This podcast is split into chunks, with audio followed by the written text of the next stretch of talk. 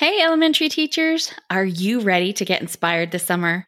Then you are going to love this. We have teamed up with over twenty other veteran teachers to bring you the Teacher Summer Talks Audio Summit.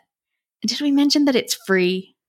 The Teacher Summer Talks will help you learn all summer long with audio-only sessions you can listen to on the go or by the pool. Starting on June first, we will drop a new collection of bite-sized episodes every month to help you get inspired and prepared for a new school year. You don't have to spend your whole summer at school to get ahead for next year. Just grab your headphones and get ready to learn. You can save your seat for free at second story window dot net slash summer. This is episode one thirteen of Teacher Approved. You're listening to Teacher Approved, the podcast helping educators elevate what matters and simplify the rest. I'm Heidi. And I'm Emily. We're the creators behind Second Story Window, where we give research-based and teacher-approved strategies that make teaching less stressful and more effective. You can check out the show notes and resources from each episode at second story window dot net. We're so glad you're tuning in today. Let's get to the show. Hey there, thanks for joining us today. This week we're doing something different around here. We're sharing with you a conversation we had last summer with our friend Sierra of Sierra Harris Teaching. We had a great chat with her about reading fluency, and we wanted to make sure that you got to hear that too. We think you'll love this discussion. And Sierra has a new podcast called The Literacy Lounge that you will definitely want to check out. We'll link to it in the show notes. So teachers, having a student who isn't a fluent reader can really be a big hurdle and is something that we face as teachers all the time. But what are the current best practices when it comes to teaching fluency? I think that's a question we all have. So today we are getting the chance to talk to amazing experts in the literacy field, and we're going to take a quick dive into the world of fluency. So please welcome Heidi and Emily. Welcome, guys. Hi. Hi. Thanks so, for having us. Oh my goodness. Thank you. I'm so excited. I knew when I put out information to my audience about this amazing expert experience that they are going to be a part of. And I got to let them pick, you know, what they wanted to have videos about and what they wanted to learn about. When they said fluency, I immediately thought of you guys. And so I'm so excited to hear what you have to say today about fluency and best practices and how we can really help our young readers become the best readers that they can be. So talk to me a little bit about Second Story Window, like, you know, fluency, literacy, like how'd you guys all get started? So I think we got into fluency the way a lot of teachers get into fluency, and that is uh, we were forced into it. Amen. Um, yes. Sitting in a faculty meeting one day, and they were announcing, oh, guess what, guys? We've got this new program, and you are now going to be held accountable for your students' fluency. And I thought, I don't even know what that is. Yeah. So running I, back to the classroom. It was literal. Run back to the classroom and just start Googling because right. I don't know. So that just really kind of got the ball rolling. And so as I was like trying to implement like little steps with my students, I was starting to see like big gains from that. Yeah. And so because I just saw that it was so impactful, mm-hmm. it made me really want to be more passionate in helping other teachers figure out like how they can get those same gains for their own students. Absolutely. And I think now, especially with the much needed science of reading wave that is hitting teachers, about time, by the way. But with the science of reading being very prevalent right now and teachers finally understanding and things clicking, and fluency is such a big piece of that, connecting, you know, the phonics and phonemic awareness with the language comprehension and meaning. Like it's, it's a huge piece. It cannot be overlooked anymore. So I'm so excited to have you both today to talk to the audience about fluency and what's and the whys and the hows. And of course, we could talk for hours and days about fluency. So this is going to be a tiny little intro into the world of fluency. So, but hopefully after today's session, teachers are going to walk away with, you know, some new ideas, some foundational understanding, and, you know, a great offer from you guys because of your resources, especially for fluency, are just top notch. So I cannot wait to hear what you guys have for us. So are you ready to get started? Yeah, let's do it. All right. Well, take it away. That was in unison. Did you play? I know, that? That was gorgeous. All right. All right. So we like to start really anytime we're doing teaching, we like to ask some questions at the beginning. And the reason we do that is because the research shows that being asked a question before you learn something new actually helps you remember the things that you learned better. So it's a funny thing we do. So we're going to ask you some questions, and we just want you to think about the answers. Maybe you don't know them yet, but think about what you do know. Just start thinking right now with, why does it matter if students read fluently? That's the first one. Do you want to tell the answer? Or should well, I? then because it impacts reading comprehension, as Sierra already mentioned. And we'll talk more about that as we get into this. What is the most important aspect of fluent reading? So you think, think if you know the answer to that one. What is the answer, Heidi? It is accuracy, which sometimes makes people a little confused, but we will tell you more about why in a few seconds, minutes. Yeah. Minutes. Soon. So fluency should be practiced with on grade level text. So be what we say, always, sometimes, rarely, or never. Yeah. Think about that. Which one do you think is the right one? And the answer is sometimes. It all depends on the reading level of the student. And of course, more on that in a little bit. So to get started, we just want to make sure we're all on the same page about what we mean when we say fluency. So fluency is a big idea, but it's actually made up of several small components. And the first component of fluency is accuracy. And you'll notice it's the biggest Matryoshka doll in this graphic. And that's on purpose. It's because students can't read fluently if they can't read accurately. So it is the most important part of reading fluently. Accuracy means a student has sufficient sight word knowledge to help them with the text they're reading, and they're able to apply the word-solving skills they've learned to solve unknown words. And they have the ability to self-correct. That's what we mean by accuracy, if they can do all of those. Then we've got phrasing. And this is recognizing how to convey a complete thought with our words.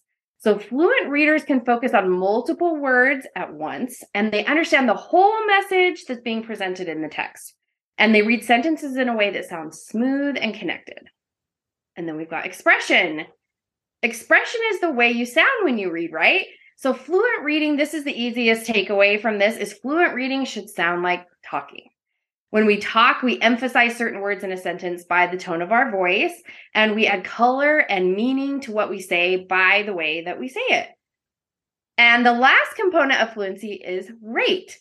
So this is the smallest doll for a reason as well. It's not that rate isn't important, but it, oftentimes fluency instruction is focused solely on rate because it's the easiest one to assess, right? And that doesn't mean you shouldn't ever assess it, but it's not the most important part of teaching fluency.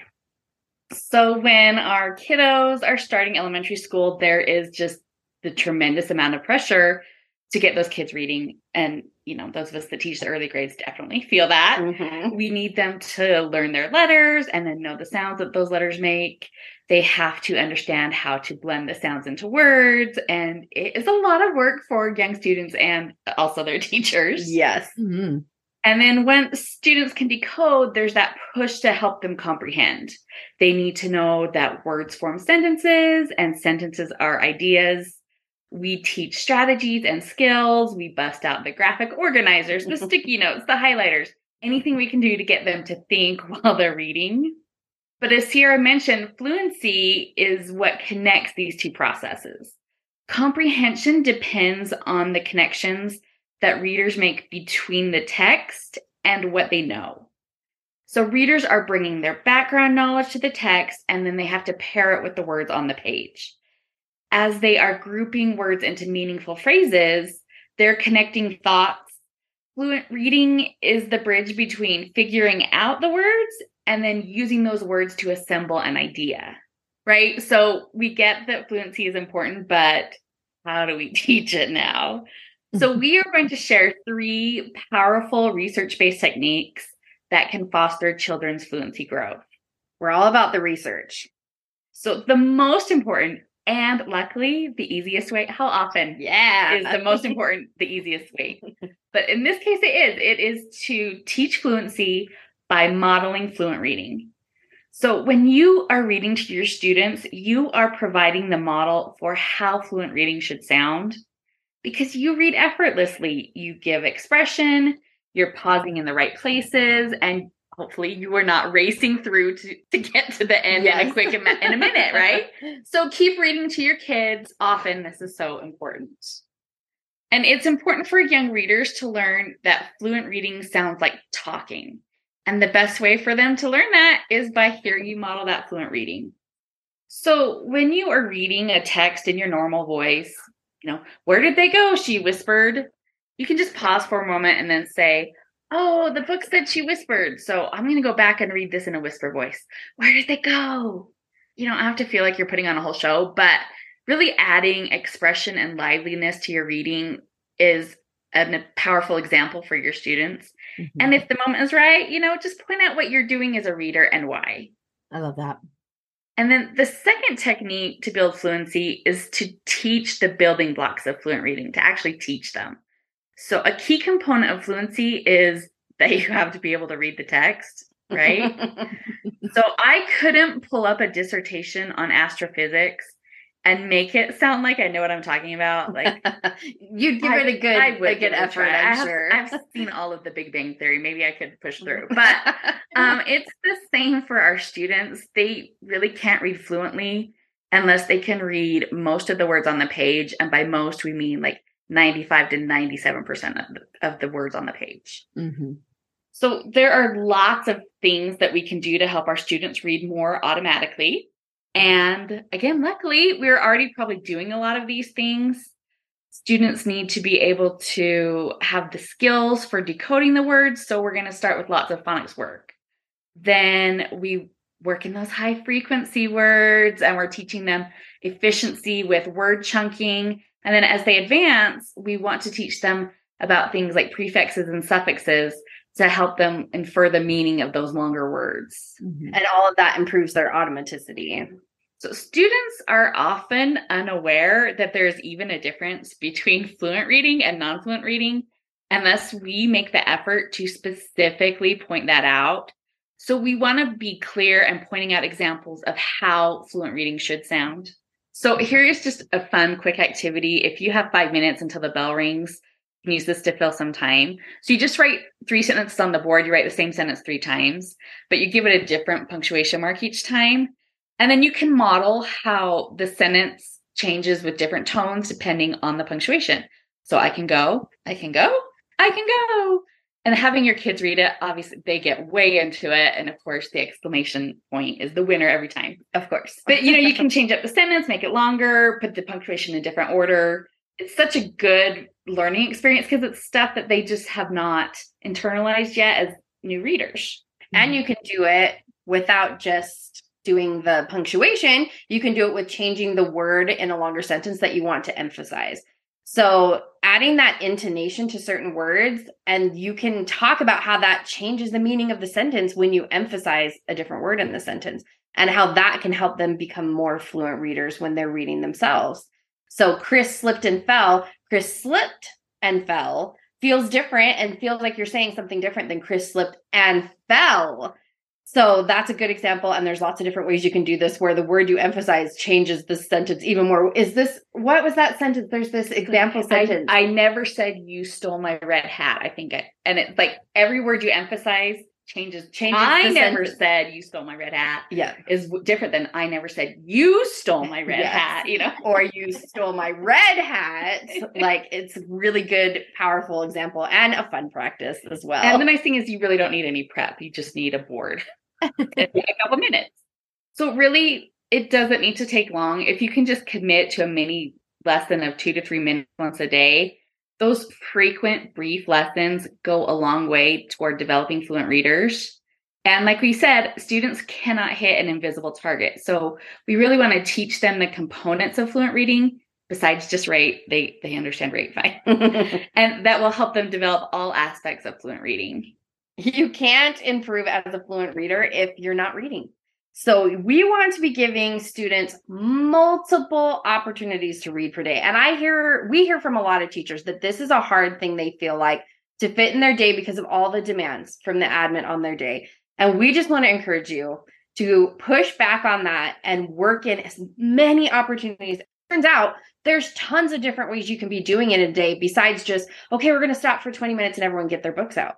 There's all these different ways that you can incorporate opportunities to read.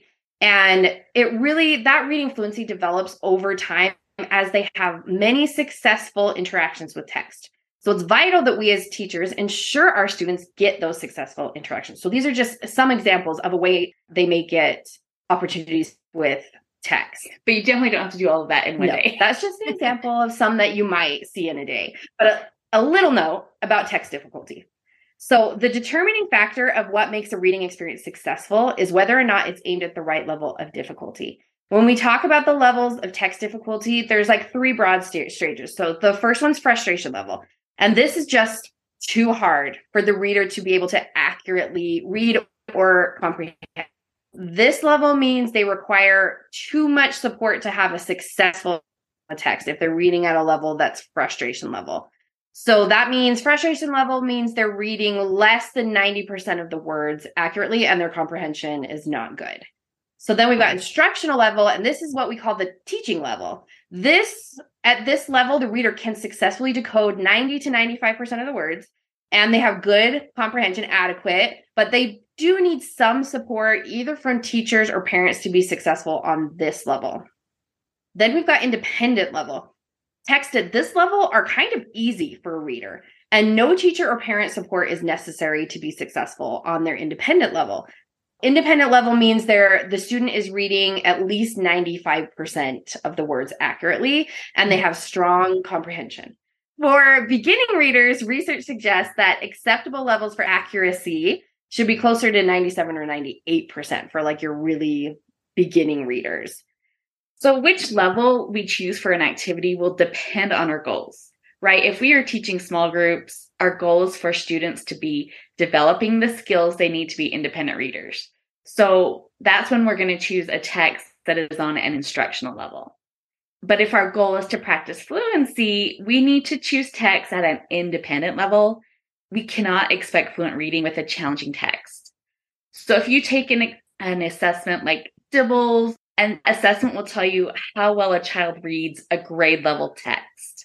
But practicing at that level, if it is not their independent level, it is not building a fluent reader. And I'll just share really quickly. So at my daughter's school, she they were so focused on that end of year, you need to be at this level, that they spent the whole year sending home passages at end of year level, which just like, and I'm I I was a new mom at school, and even though as a teacher, it didn't feel right. I was like, well, I don't want the teachers to think we're not doing our homework. So we we just kept pushing through it. And she was just, I mean, barely gaining a couple words every day on that thing. I mean, it was awful.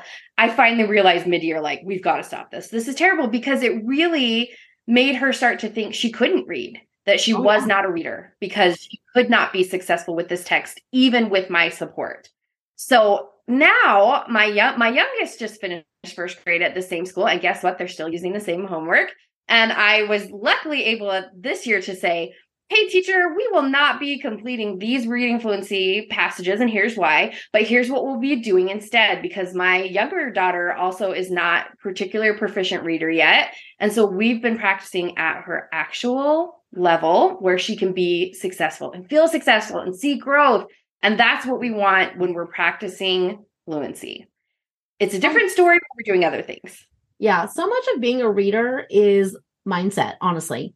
There's there's a big piece to that, and having confidence and a reading identity and having that. And a lot of that comes from like just what you said, like having that confidence and feeling true success.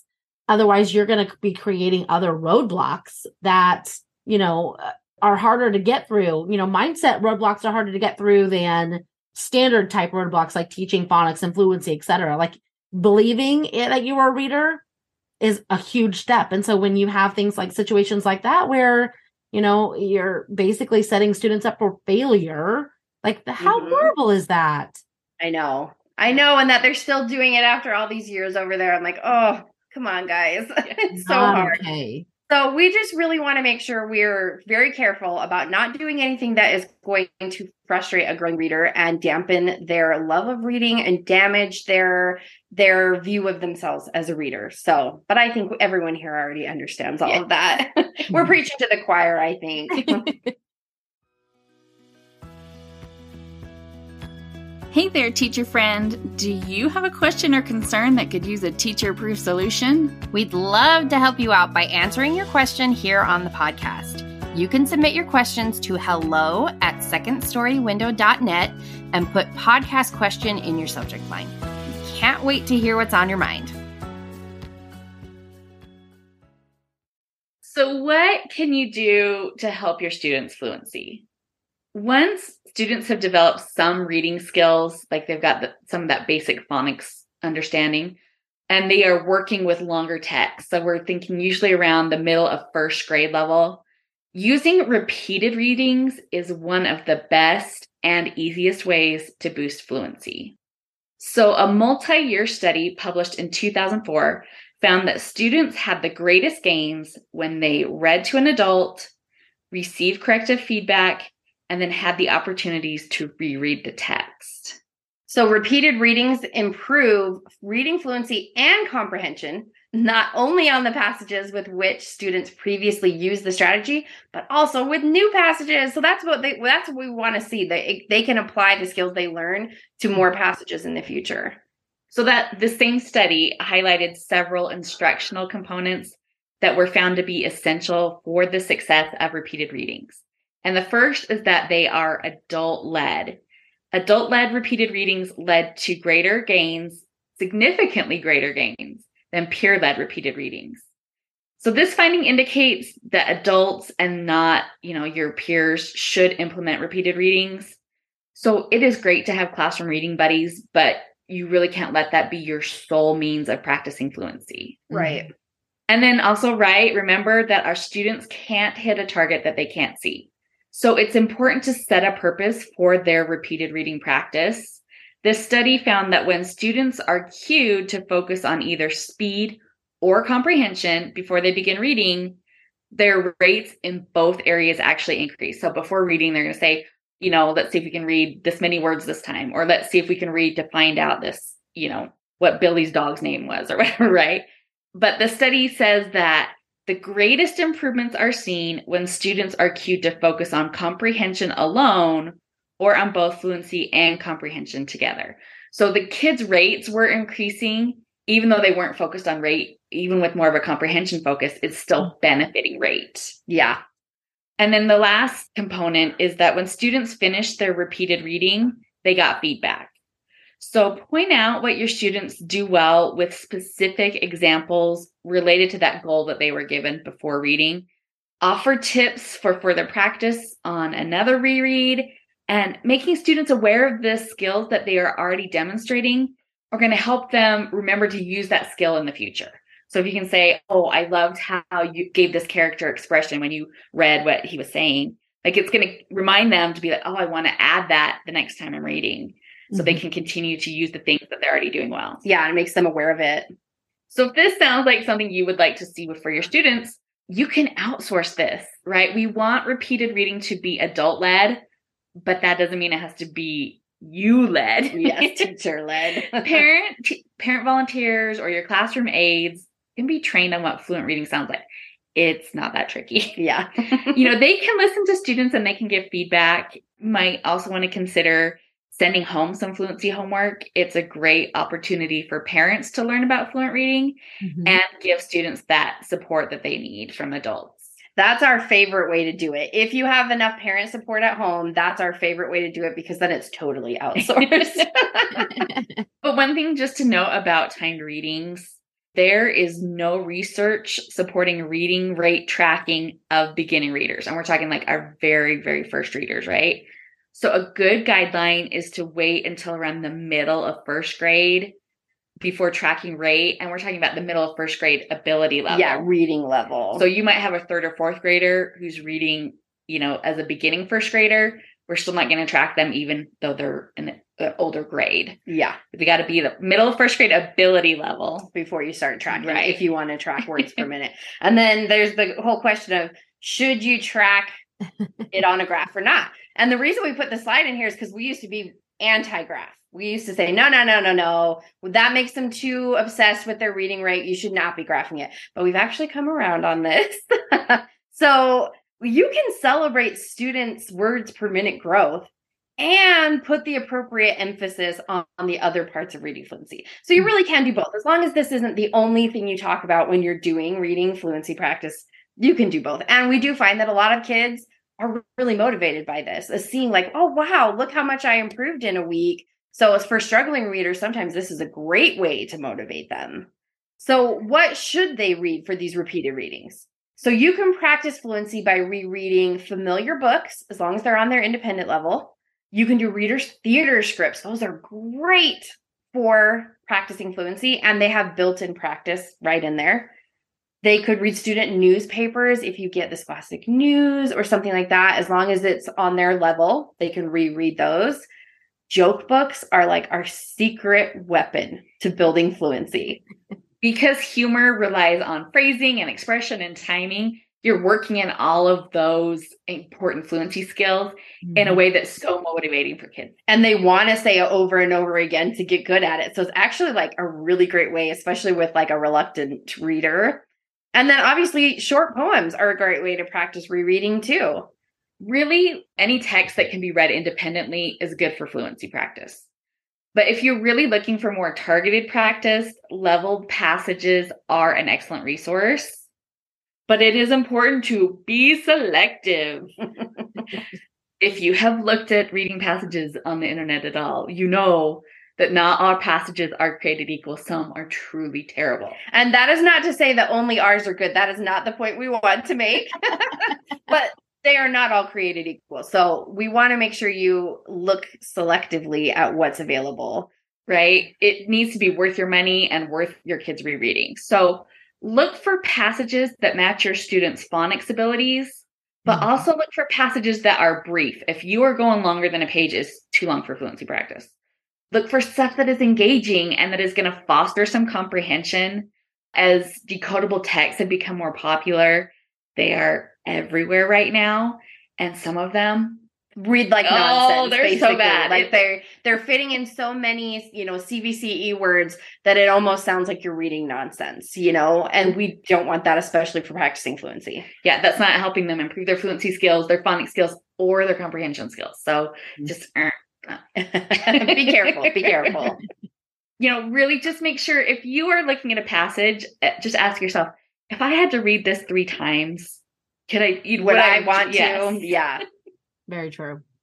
So don't get overwhelmed with all these ideas we just shared with you. Doing anything is better than doing nothing when it comes to incorporating fluency into your teaching. Don't get so caught up with doing everything with the perfect system, which we are the poster girls of this problem. So that's why we can tell you, don't be like us, where you wait to even do anything because you haven't got the perfect system yet. Doing anything is better than nothing, and done is better than perfect. So just remember, good, better, best. Maybe at some point you'll get to best, but doing something is good, and that's enough, and it's a good place to start. Oh my gosh. Well, this has just been truly amazing. I think I learned some new things. I think fluency has always just been, unfortunately, one of those pieces that gets left out. And I loved that metaphor you had at the beginning there of the bridge. Like it truly is the bridge that connects both of those worlds. Like if you don't talk about the bridge, you can't get from one side to the other. So thank you for everything that you just shared. That was absolutely amazing. And I know you already answered so many of the questions that were pre-submitted from the audience. So I know they're, you know, already thinking, oh God, thank you so much.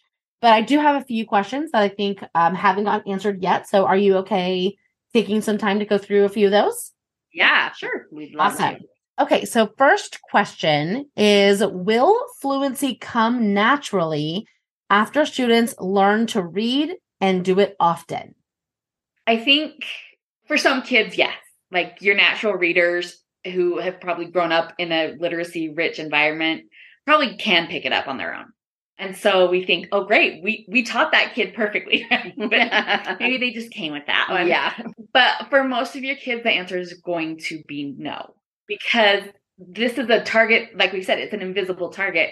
They aren't even aware that this is something they should be doing. Right. So as we make them aware of what fluent reading is, and then those different components, rate being the least important, but the things that good readers do, right? Good readers add expression. Good readers make their reading sound like talking. All of those things mm-hmm. are the things that are going to help them internalize what fluent reading sounds like And then we're going to be practicing activities to give them the skills to put those ideas into practice. Absolutely. Is it okay if I share an activity that I did that I like loved when I was back in the classroom? So I created, I think I based it off of a an anchor chart that I found from Teaching with a Mountain View. She has like this anchor chart about fluency that went viral years and years ago. Like it's, you know, out there forever. But I created this student-friendly rubric based on like the different components of fluency. And what I did was I created a station where I recorded myself of like three or four different recordings reading like this basic paragraph. And I obviously made errors in the different, in the different categories. So in one of them, like I read with no expression, and another one I read like super fast or super slow. And like, I basically showed them what fluent reading wasn't. And then one of them was perfect. And so they had to, in the, in the activity or in the station, they had to listen to me reading and then use the rubric to grade me on like what I did right and what I did wrong. And then they had to explain why. And it was one of my favorite activities to do at the beginning of the year. And it was so easy to like create, you know, and it was fun also, you know, to record myself as well. But then it transferred after they got to do it to me. Then they knew when they did partner reading, they knew what to listen for, what was good, what was bad, and why. And it was also, it turned into a great, like I think we did them as mini lessons as well before they turned into stations, obviously. But overall, the whole practice of doing this made them aware. And I think that's one of the points you're making. Like fluency has to be something that they have to be aware of in order to practice it. So once, you know, I made the recordings and we did a few as a class as mini lessons, and then they did them as, you know, stations. And then eventually they got to, you know, when they are doing partner reading, you know, they could whip out the the same rubric and they were able to grade each other or give feedback, not grade, give feedback to each other. It just, it made fluency become a part of our world. And I, that was one of my favorite activities that we did as a class. So I thought I, I just wanted to share that. I love that idea. That's so fun. That's such a good way to scaffold that release of responsibility of like, yeah. Okay, we're all going to do this together. And then they get to grade their teacher. Like, who doesn't love telling it. Their teacher they did something wrong? I mean, come yeah. on. Okay, next question. When students practice automaticity lists, and this is a specific question for a specific type of resource. So I'm going to I'm going to go back and repeat this question. When students practice automaticity lists in Benchmark Advance, little to no growth is happening. What needs to be done? So maybe explain first what Benchmark Advance is. So for people who don't use it, maybe they use something similar and they're seeing the same technically no results, and then maybe explain why this is happening. I have not used Benchmark Advance myself, but just looking around a little bit, it looks like this activity is just kind of maybe lists of high frequency words that the kids are meant to read, I think, in a time, like how many words they can accurately read in a certain amount of time. And then the expectation is that that is transferring to fluent reading some magical way. I don't know what the, the method is. Yeah, I'm not surprised that this teacher isn't seeing fluency growth from this activity because I don't think it's teaching fluency. So yes, we want kids to be able to read high frequency words automatically. But I think, I don't know that drilling like a list is doing that. I think the research that we're is now becoming more prevalent would show that, you know, that it'd be much more useful to work on things like sound mapping and like talking about the tricky parts of the words and like helping kids make that, you know, sound spelling correlation in their brains. Mm-hmm. That would teach the high frequency words and that would have carryover to your fluency because obviously that would improve your accuracy. If you are forced to use the program that you don't have a say in, you know, do you have to do to not get in trouble? Right. But yeah, def- I wouldn't put any more weight into it than that. Yes. And look for other ways to supplement your yeah. fluency instruction. Okay. One more question. This is a big one. And I know you probably get to ask this all the time. How do you fit fluency into your schedule? Yeah, this is actually the top question we get is like, I just don't have time for this. So again, like fluency does not have to be big to be impactful. Like your fluency lessons can be very brief and targeted and still have, give your kids a lot of room for growth. Yeah. So you can, you can make those small mini lessons every day. And, and it doesn't have to be our mini lessons, but those ones that we showed with your example sentences, you can turn that into one of your transitions during the day where you're working on that while you're all putting things away and coming to the rug. Like you can fit it into those tiny minutes of time really easily. It actually makes a really powerful transition to do things like that. So that's a great way to fit them in. Yeah. Or adding it in as your opener to your phonics lesson for the day or your language lesson for the day, or adding in some fluency practice if you're doing small groups, you know, like you can just find little pockets to tuck it in, making a, a center or a station where they're, you know, listening and rating fluency or doing some kind of partner reading. You know? And also if you can outsource anything, if you do have aides or parent volunteers that can come and do those repeated readings with your students, so that it doesn't have to take up a lot of the classroom time. It can be just a few minutes in the hall with a helper. Yeah. So I think like for me, I found that fluency was easier to teach, like finding little places to plug in small pieces mm-hmm. than it was to have a fluency block in my day. Yeah. And yes. maybe more effective that way too. Yeah. I really do. I do think it's more effective. You know, it, it's kind of like when you teach comprehension, like, yeah, you can have a comprehension lesson, but it should be embedded in, in all of the different aspects, right, of yeah. your literacy block.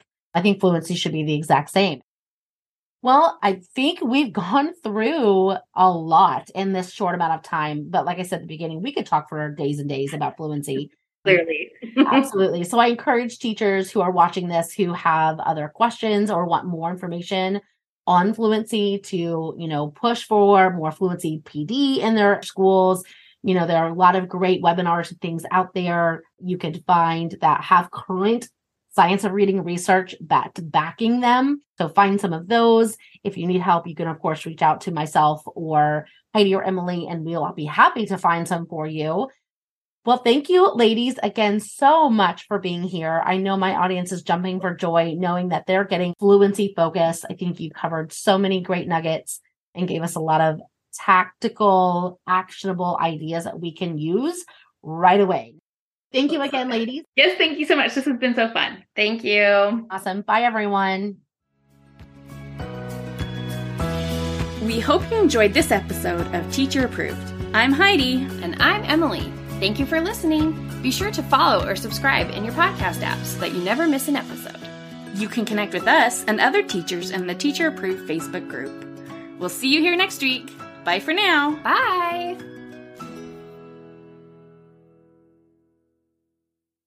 Don't forget to sign up for our free Teacher Summer Talks Audio Summit happening now. Grab your headphones and sign up at second story window dot net slash summer.